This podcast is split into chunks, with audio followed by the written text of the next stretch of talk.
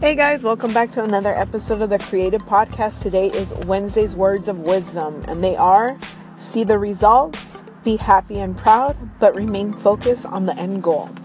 So, we all set goals for ourselves throughout the year, and um, if we work hard enough towards them, we're eventually going to see results.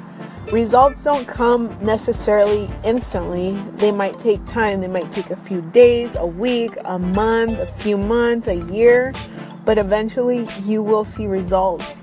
And when you finally start seeing those results, take the time, be proud of yourself, be happy that you're finally seeing those results, but also remain focused and work towards the final, final end result.